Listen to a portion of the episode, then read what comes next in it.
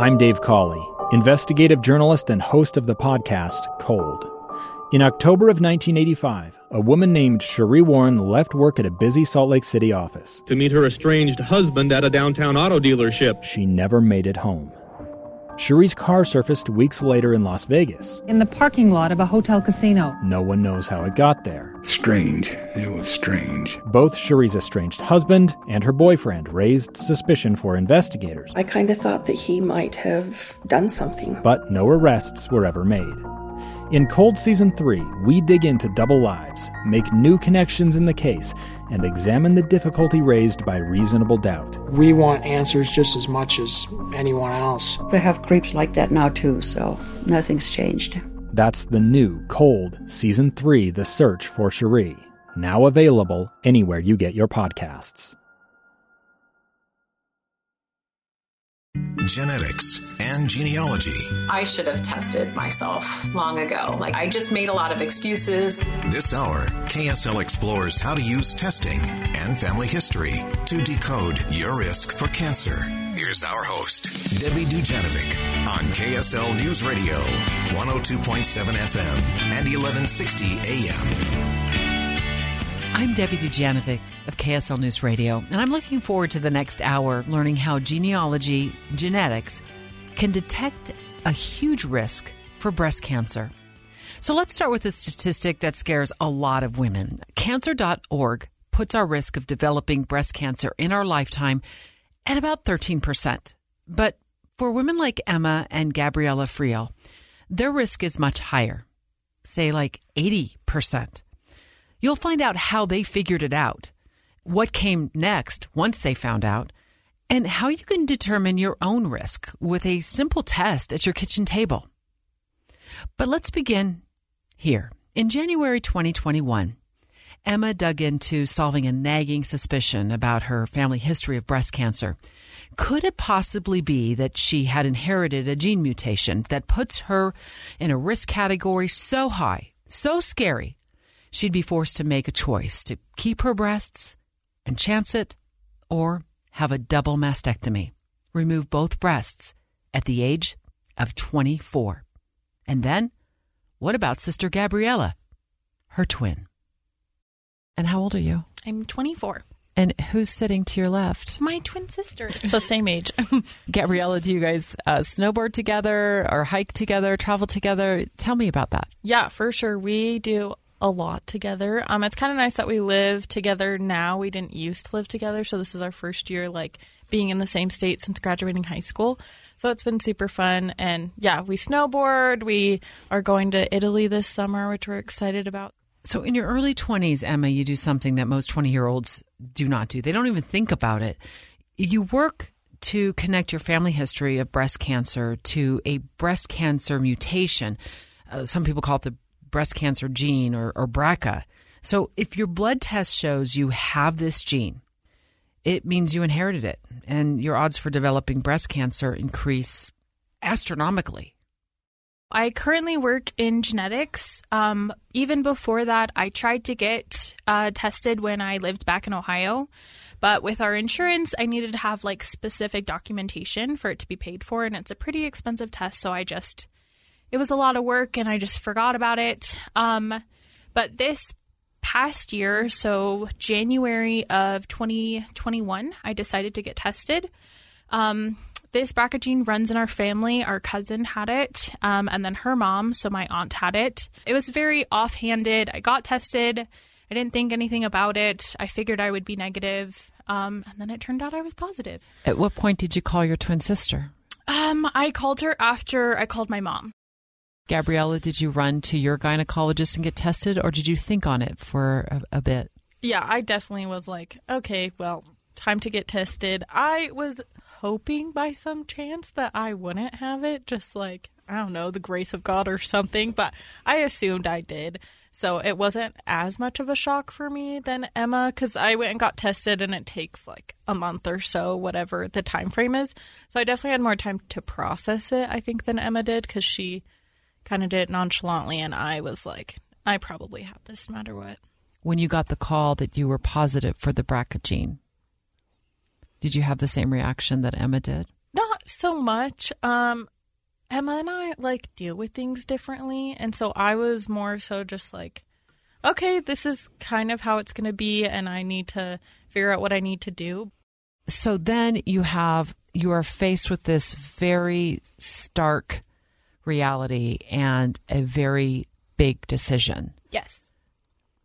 Do you keep your breasts or do you go through a double mastectomy? What are the odds of developing breast cancer when you find out you're positive for this BRCA gene? Yeah.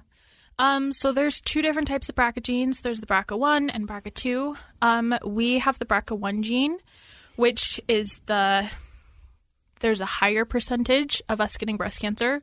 So there is about an 85% chance of getting us, developing breast cancer by the time we turn 70, 75.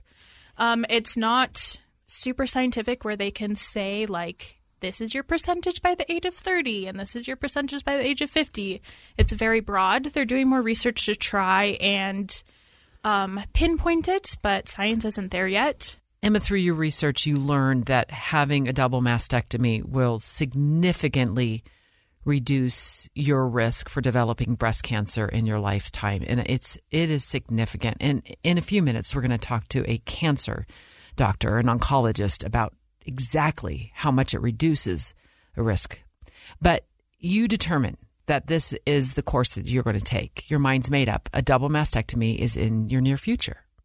I mean, thinking that and then actually planning the surgery and actually doing it are two very different things. Let's talk more about that in just a moment, like what you went through and the recovery. Uh, but Gabriella, first let's talk about you. You thought, well, double mastectomy, not not so fast. I definitely looked more into the other options, I think, than Emma did. Um, so another option is I could get tested every six months for the rest of my life until someday I get breast cancer. Um, I wasn't really keen on that option just because you get tested every six months and then you have to wait the time to see if you have it and then you aren't sure like how far along you are. It just seemed like a lot of anxiety and just like a lot of time. Like I have to schedule my life around this test forever. Um, but there was another option of like taking a medication. Um, that one isn't as, I guess, concrete as the other two options. It's more, there's a lot of side effects and they don't have as much research into the medication. And so I thought about both of those for a little while and then honestly was like, okay, well, I think I'm just going to go and do the surgery. It seems like the less, it's more concrete and less anxiety and stress in the long run. Gabriella, did you have anybody push back and say you are too young to undergo this surgery? For sure. Um, there were definitely like some friends and family who were like, "What are you doing? Like this is a huge choice you're making." Um, I think a lot of people were like, you are really young and you don't need to be making this choice right now. But now it's been a year that you have been researching, thinking, discussing, praying um, about this. And February of 2022, Gabriella, you and your sister Emma walk into the same hospital here in Utah on the very same day, and you're going to have the same surgery, double mastectomy. Emma, what was that day like for you after all that time? Yep. yep. With the same surgeons, everyone was very excited. Um, it was kind of a surreal feeling. Our surgeon was someone who said that you the best time to get surgery is the year before you get cancer. But obviously we don't have a crystal ball and I don't know when that year would be. So the whole process was very surreal it was nice to have someone with me, but it was also hard to be sympathetic towards everything that she was going through because I was also going through the same thing. Emma was like, You're not in pain. it's fine. I did not say that. In a few minutes, let's talk about what's next. Because as it turns out, having the double mastectomy is just the beginning of your journey through several surgeries. But next, let's bring your mom into the conversation. She's at her home in Indiana next. Two friends taking pictures of the rising full moon on a summer night. Two teenage kids doing what teenage kids do. When a stranger with a gun and a death wish changed everything. It was violent, it was senseless, and I will never understand it. I will never accept it. I'm Amy Donaldson, and unfortunately, we're all too familiar with stories about how violence shatters lives. But what we rarely see is how they are rebuilt. In a new podcast, The Letter, we relive tragedy, but only so we can hear the rest of the story the struggle to reclaim lives, the realities of grief, and the possibilities of forgiveness. I believe in miracles. Sometimes I thought, there are no miracles. Yeah, there are, and this is a big one. Follow the letter at theletterpodcast.com or wherever you get your podcasts. Debbie Dujanovic is one half of Dave and Dujanovic. Hear their timely and relatable takes on the news. Monday from 9 till noon on KSL News Radio. Welcome back. I'm Debbie Dujanovic. Let's continue our conversation with Emma and Gabriella Friel. They're 24 year old twin sisters who live in Utah, and they got tested for the breast cancer gene. They were positive, which significantly increased their risk of developing breast cancer in their lifetime, somewhere in the neighborhood of 80%. Before making the choice to have double mastectomies, they turned to their mom, Sandra. She faced a wave of emotions of her own. What would she tell her daughters to do? Or would she tell them not to get double mastectomies just yet? Hi, Sandra. Can you hear us? Yes, I can. Hi, okay. Mom. we can see you, we can hear you. And you're dialed in from your home in Indiana? Yes. And you were here with the girls as they were going through surgery and, and a lot of their recovery. Uh, talk about your emotions as as a mom as as they were making this decision, and then as you watched them get whisked into surgery. So, it was really hard when they were making the decision. I mean, um, I, Emma actually called me. I was at work in my uh, office. I work in oncology. I'm a nurse practitioner, and you know, I just got done seeing a patient, and Emma called me and told me that she was positive, and I could tell that she had been crying and she was tearful, and it was just very surreal. I just, I immediately felt guilty because I thought I should have tested myself long ago. Like I, I just made a lot of excuses of why not to get tested. You know, my, I had lost my cousin, and I knew that she was positive, but you know, our parents are half siblings and they had breast cancer on the side of the family that was not blood related to me. So i just always kind of thought oh it it must have come from that side of the family. And i just kind of put it out of my head for a long time. And so here's emma the first one positive. And i immediately felt like i this should not be on her. Like i should have done this first. Um and she from the from the jump emma wanted surgery um, and then when Gabriella came up positive, I thought, I want this to be their decision. Like, I want them to make the right decision, but I know that it needs to be theirs and not mine. So I really encourage them, you know, I want you to go and see it. Like, I cannot be your medical specialist on this. You need to see a geneticist, you need to see your own breast surgeon, and all these other things. What was the defining moment for you when you knew it was right that your girls were going to undergo a double mastectomy? The girls were 23 years old when they got their test results.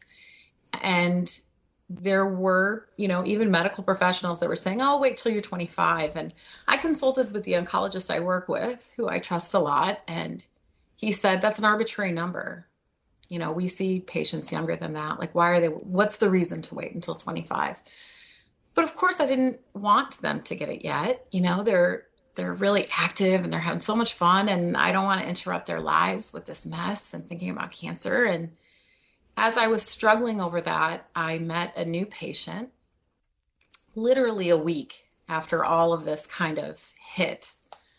Um, and this girl walks in. She's one year older than my twins. She's this really dynamic young woman, and she's like the girl. She likes to rock climb and snowboard and adventure and do all of this stuff. And she has she's BRCA1 positive and she has triple negative breast cancer, which is traditionally a harder cancer to treat, harder to cure.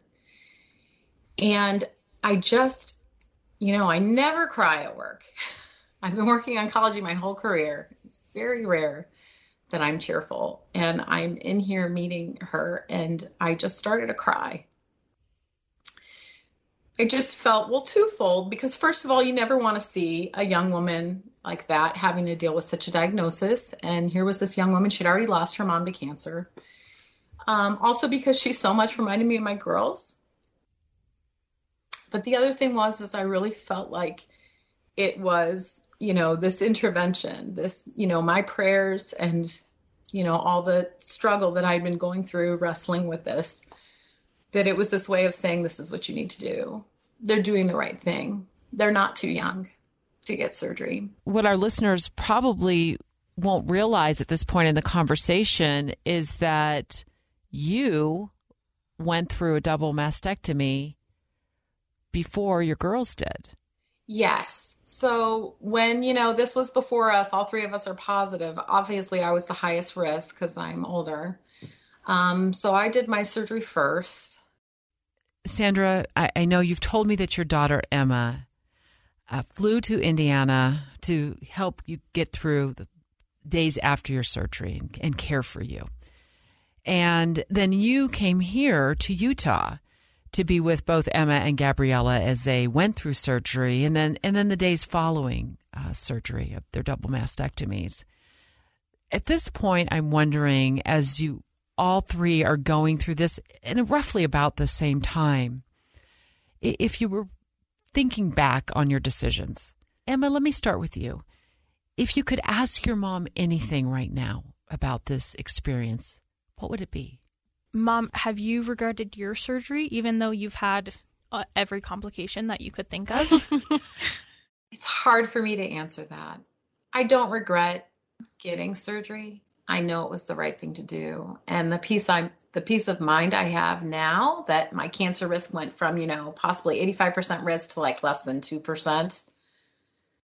There's you know, that's worth it. Gabriella, what question would you ask of your mother?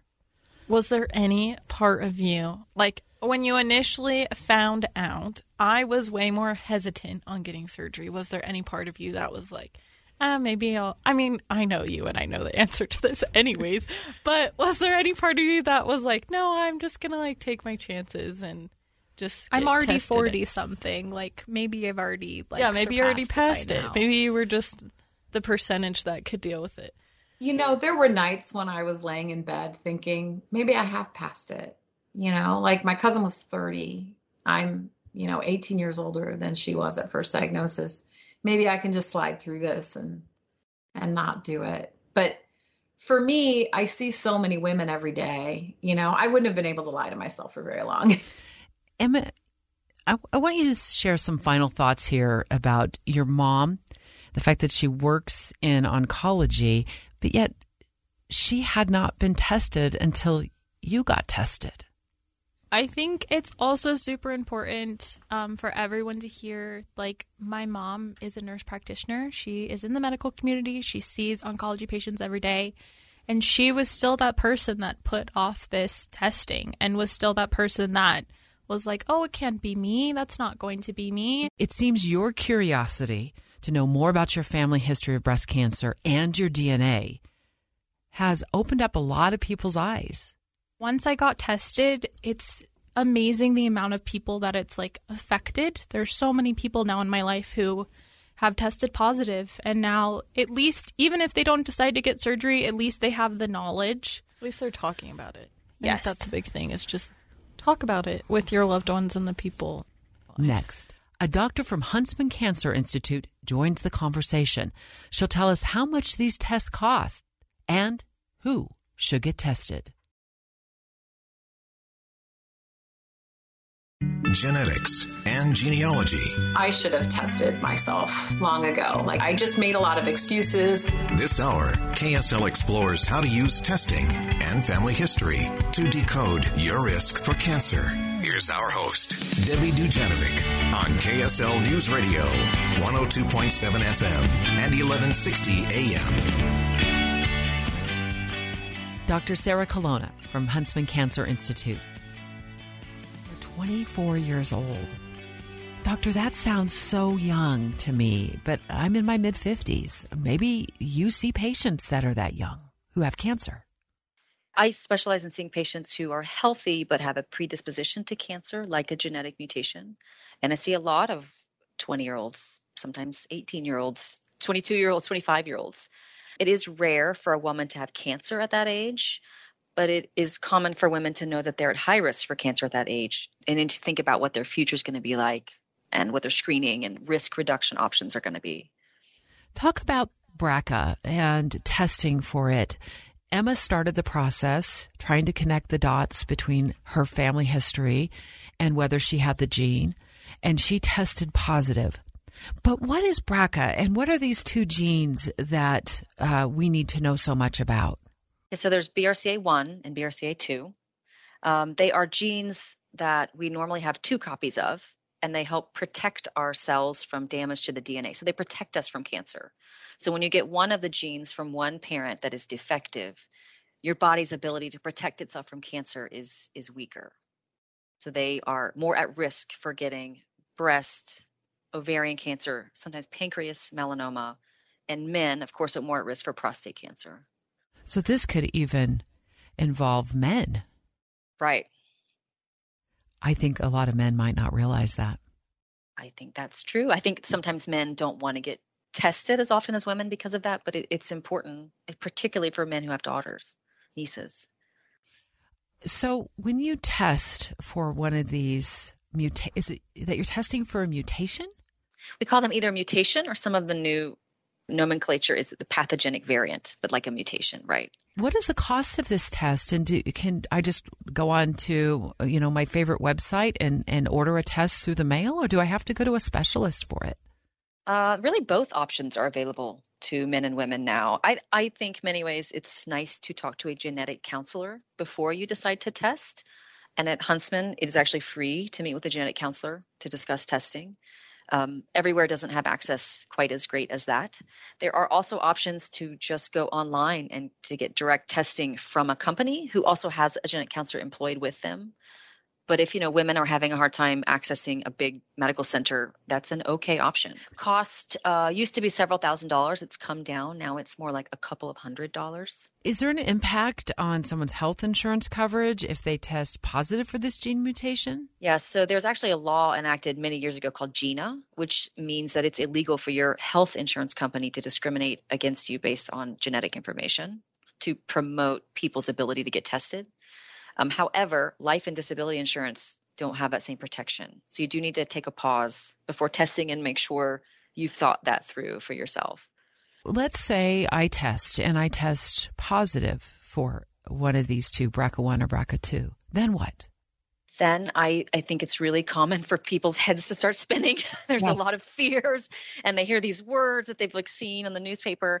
I think the, the most important thing is to calm down, take a minute, and try to get some expertise. So try to meet with a genetic counselor or someone like myself who's an oncologist that thinks about this this space a lot. Get some information, try to understand your risk more specifically and what are the options that you have to help you either make your chance of cancer lower or to screen carefully to catch cancer earlier. Gabriella and Emma decided to have double mastectomies. Let's talk about other options too. For breast cancer, we think there are two good paths to go down. One is to pursue bilateral mastectomy, like these twins did. The second path would be to pursue screening with a mammogram and a breast MRI alternating every six months. Those two paths do not seem to make a difference in who survives getting breast cancer. It does make a difference in who gets diagnosed with and cured with breast cancer and who never has breast cancer at all. What are the guarantees that that between those 6 months or what do the statistics show that something bad would be caught? Yeah, so there's never a guarantee, as you as you know. For women who have BRCA2, those tend to be cancers that are hormonally driven and a little bit slower growing. I tend to feel really confident and comfortable that you know the chances that we're going to catch cancer really early for those women is really good. BRCA1, the breast cancers can be a little bit more aggressive and they can grow more quickly. Those are women I feel really strongly if they're going to screen, they really have to be on the money every 6 months. And there's no guarantee for any of the women, but we always worry more about our patients with BRCA1 because those breast cancers are aggressive. Gabriella referred to another option that she explored, which was medication, and, that came out of the blue for me. What what medication is out there for women who test positive? So the same medications that for many years have been used to treat women who've been diagnosed with breast cancer can we also we know can prevent breast cancer. The um, in many scenarios, it can reduce your chance of breast cancer. So, say we tell you your chance is 40% in your lifetime you're going to get breast cancer. Taking one of these pills like tamoxifen once a day for five years can can lower that by half. So, from 40% to 20%. Um, we don't have a lot of great studies that show that they are specifically helpful in women with BRCA1 or BRCA2. But if a woman for sure didn't want to do surgery, it's a reasonable option to consider. For people who do opt for a double mastectomy, what were their odds before if they are BRCA positive and then after they have the double mastectomy? So there's a range, and it, the your risk of a woman's risk of breast cancer is a, a largely dependent on her age. So if you're 24, like these girls were, they've got a lot of years to live. Their risk of breast cancer would have been very high. BRCA1 would be something in the range of 60 to 80%, BRCA2 more like 40 to 60%. So it would take whatever, let's so let's say Gabriella's risk was 70%, it would a risk reducing mastectomy would take it from 70% to 7%. So it, it does a good job at reducing her risk of breast cancer. Doctor, what should women know before they have a double mastectomy? The surgery is a big deal.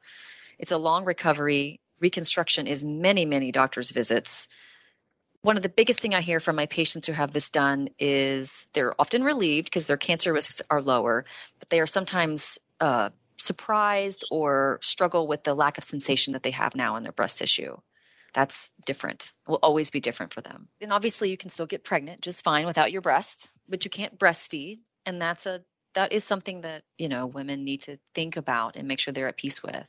I was so um, happy for Emma and Gabriella that they were going to be able to put this decision behind them and then start the recovery process.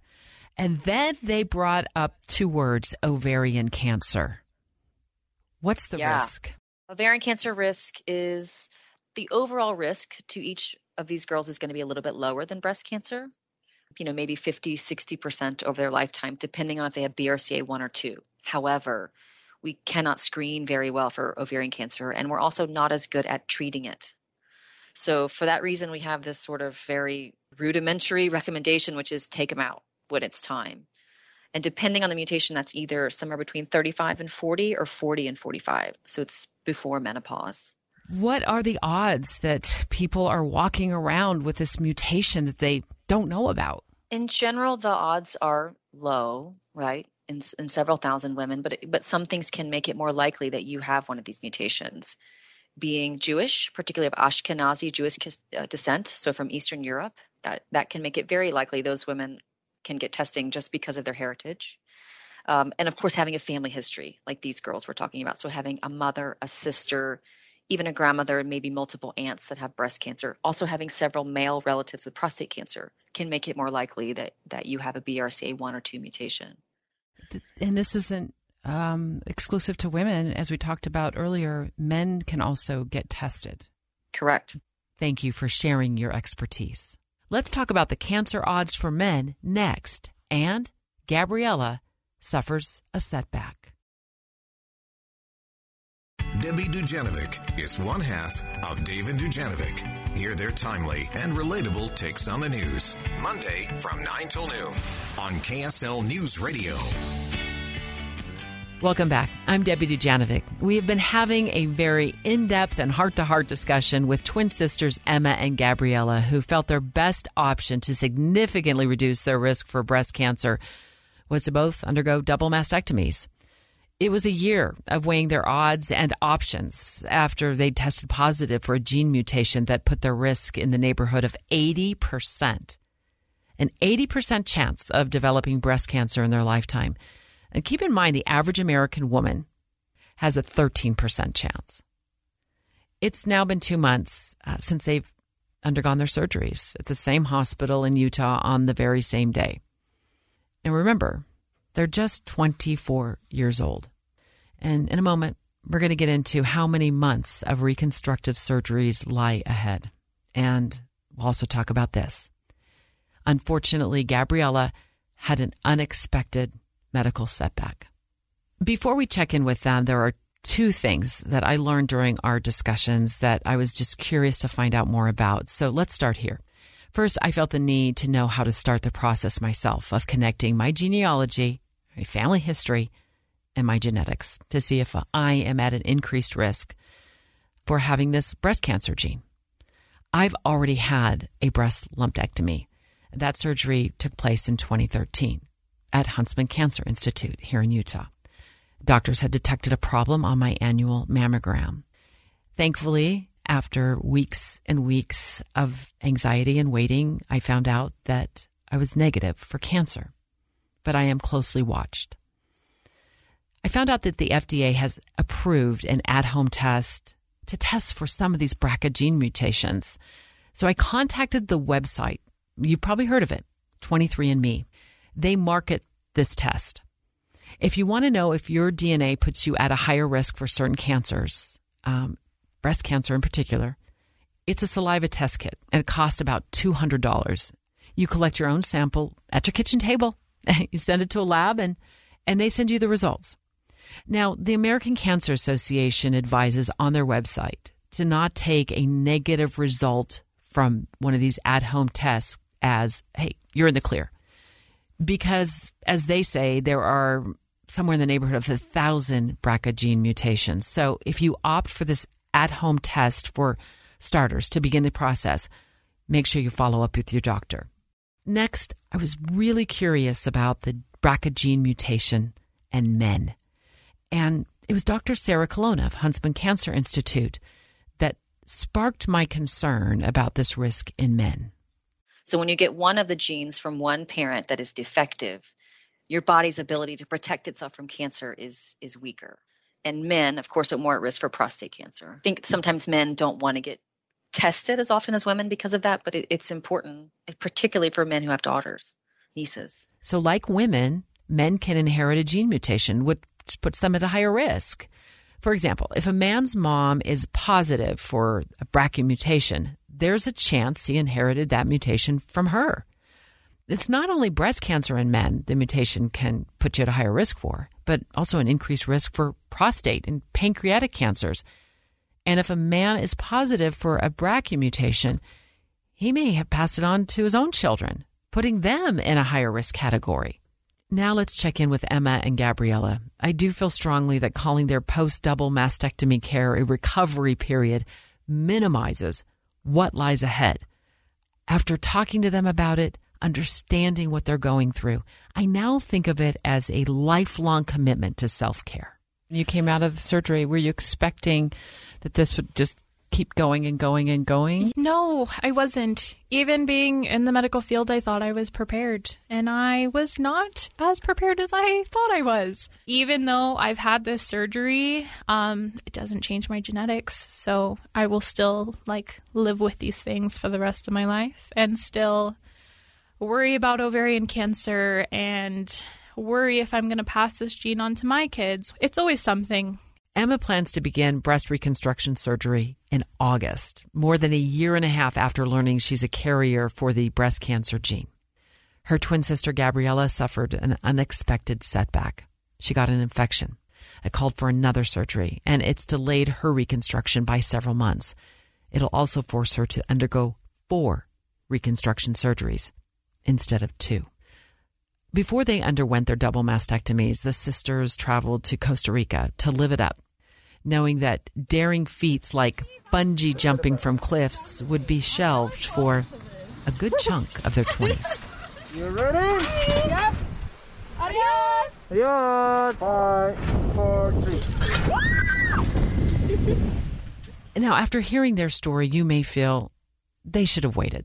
They're far too young to have double mastectomies. It was just too radical too soon. That you yourself wouldn't want to know if you're a carrier of a breast cancer gene. And that's okay. But Gabriella says this journey has given her peace of mind, peace of mind about the future. It's also given the twin sisters something else. It's given them an unprecedented chance to educate thousands of others. Two years ago, Americans watched in horror as a crisis unfolded at the Kabul airport. She was tear gassed and beaten. Images of thousands desperate to escape Taliban oppression filled our news feeds. More than 80,000 Afghans made it to America. But the story didn't end there. It was very cold. There was no power, no heat. Who would help our newest neighbors?